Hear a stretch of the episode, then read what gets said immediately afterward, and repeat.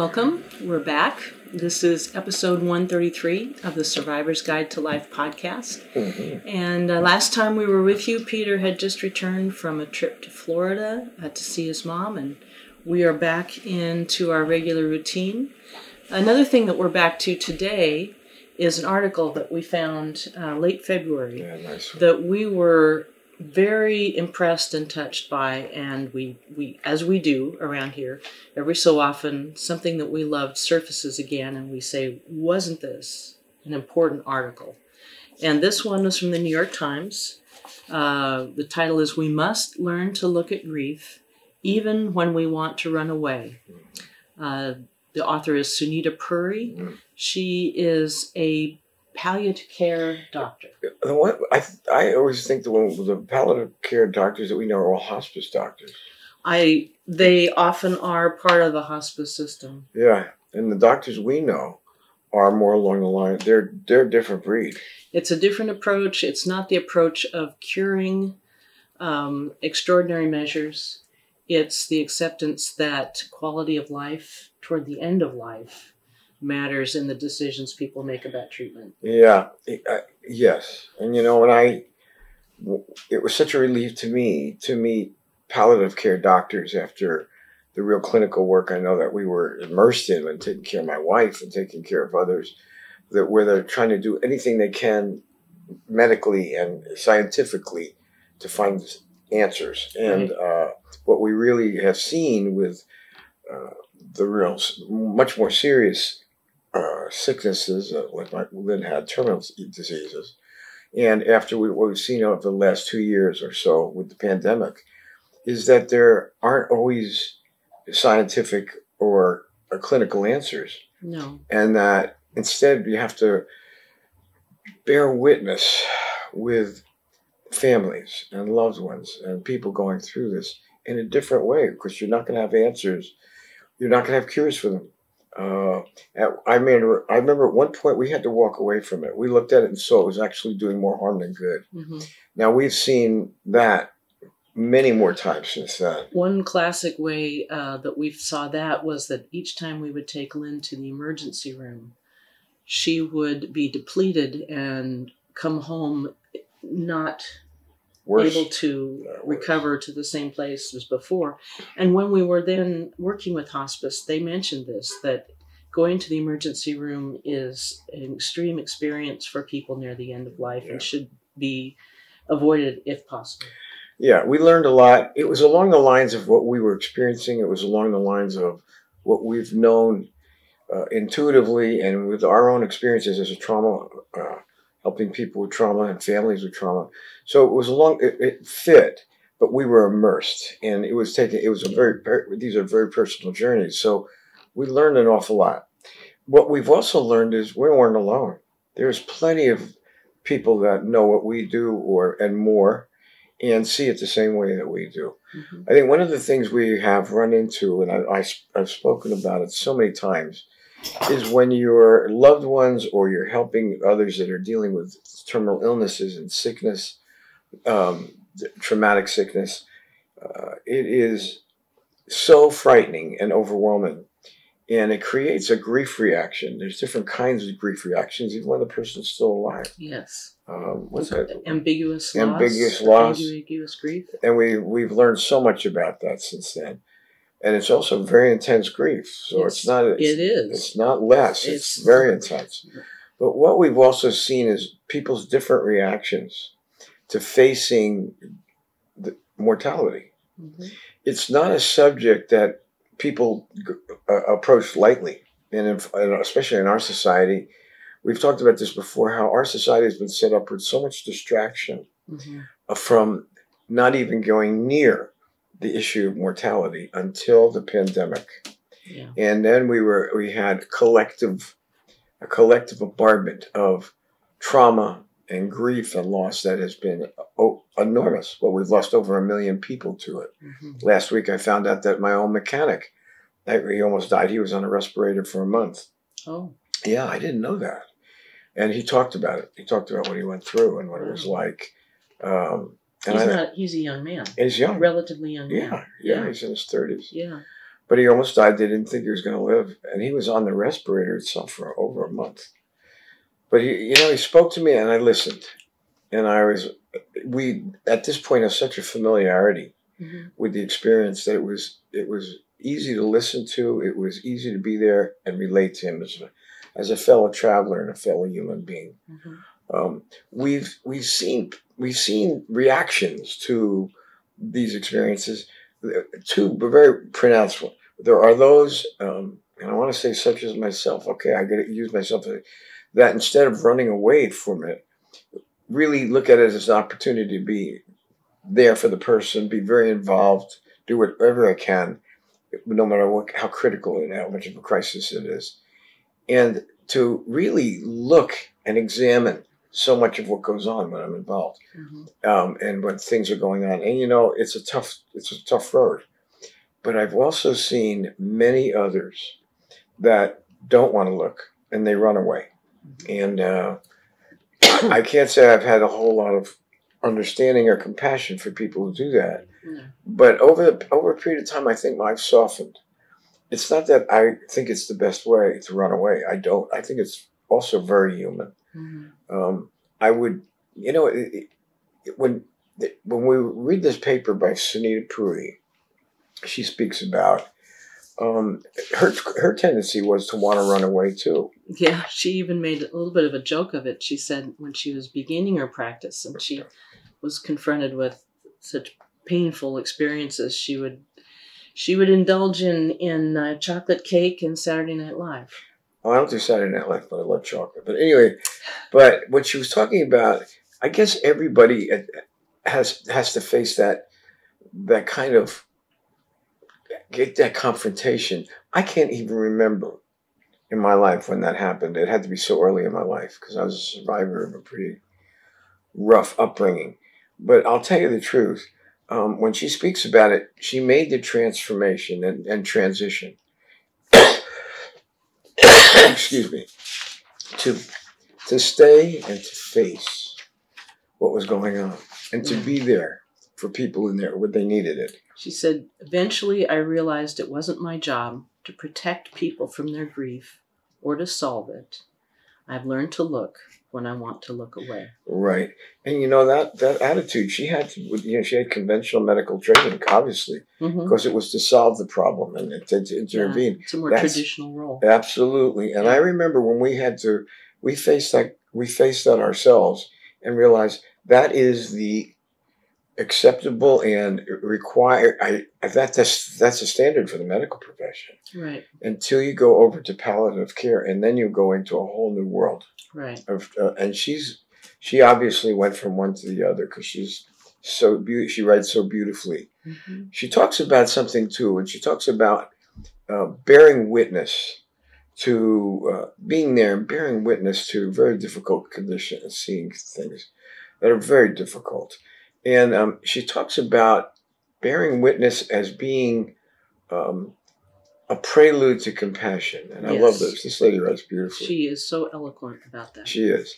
And the truth is, it's something that we firmly believe in and, and we know is true. And we try to convince people who are runners to not run away. And if they're running away, it may be something that they feel frightened of, or, and they say, Well, I feel compassion inside. That's not, I don't believe it. I think that you got to hang in there Yeah, and really face it to find the compassion. Yeah. and it's a harder it's much, harder. And yet it's so much more meaningful because you get a you get a, a chance to really examine what's going on in life instead of burying it or, or compartmentalizing it. Mhm. and you grow so much through the experience. Mhm. and then you find you can discover a purpose within yourself that you and a strength that you didn't even know you had we've been talking about this for years We have. um, we have. Uh, I want to talk about a minute. And just very quickly, we, uh, last time. We have a nonprofit, new nonprofit, a part of our nonprofit called Lynn's Legacy, caring for the caregiver. We have had our first board meeting two weeks ago. A great group of people, very, very uh, involved in in, in um, In our the, community, yeah, in, in efforts that relate to ours very, very closely. Really, and some Yeah. of them are, uh, we're now associated with, with one of them, uh, Amy, uh, talk, dealing with homeless and finding homes. Share. Sonoma, Amy Appleton. We've, yes. There's a number of people, and they're all highly Elise, Mhm. highly qualified, highly involved, services. and they really give of themselves. So we're very fortunate. But you know, we're dealing with a cause now that's growing exponentially, and the conscious there's a collective consciousness that's growing about facing mortality. And these people in our board and we and many others have been facing mortality Mhm. day and night in our work for a Yeah. long time. Right. And the, all of these folks were, and they have been in their own work too. in their way so too. now we have a beautiful group of of, uh, of of board members for our for our new nonprofit, and this all developed out of our own grief and our own our own facing what my wife was going through, and uh, putting together teams of caregivers and being involved with others going through terribly difficult times, uh, Mhm. really dealing with ultimately our mortality. It was very, it's very difficult. Nobody's saying it. It's not, the grief itself isn't over. It's just, uh, it's kind of like moving through it, moving, going on with life, but it doesn't mean that the grief has been compartmentalized or put away. It doesn't mean that at all. It means finding there is more life, your grief is with you, and you can live with it and finding new ways to live on, move on, but not let it doesn't mean it's over. It No. just means that there's you can go forward. You don't have to bury it. You don't have to That's that's something she also said that Yeah. I thought she did well with. She and said she said that I don't believe in she puts quotes around it. I don't believe in moving on and finding closure. This language distills the messy complexity of grief into tidy sound bites and Mm-hmm. asks people to leave something behind, mm-mm, bury it or lock it away. no. And that's not the way. But that's not what we're talking about. No, at all. Uh, no.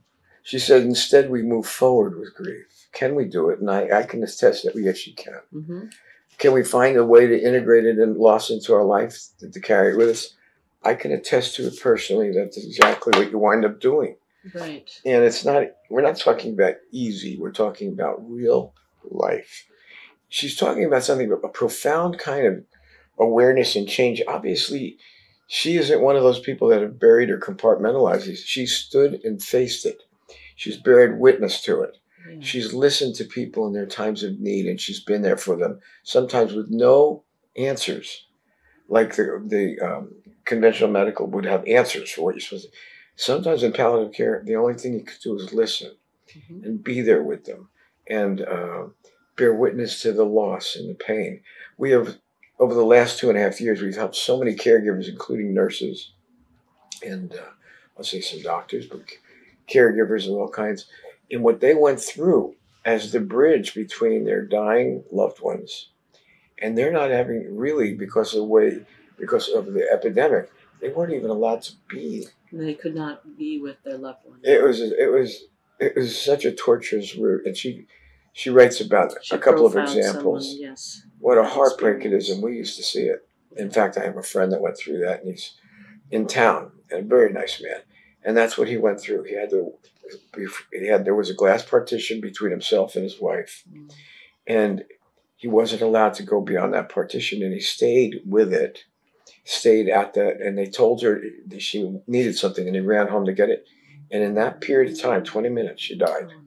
Oh, and he's he's grieving. He's he's doing the best he can. He's just but he talked about how it felt that he, he felt that i wish i could have done more but i couldn't even be at her side when she was dying. And when she said goodbye when i went away to get something for her Mhm. it wasn't a just goodbye until you return. It was her last goodbye. Yeah. I've heard more stories like this. I've also seen the damage and the pain that bear, caregivers have had to bear because they were the bridge. They were the people that would be communicating between the loved one who was ill and the family.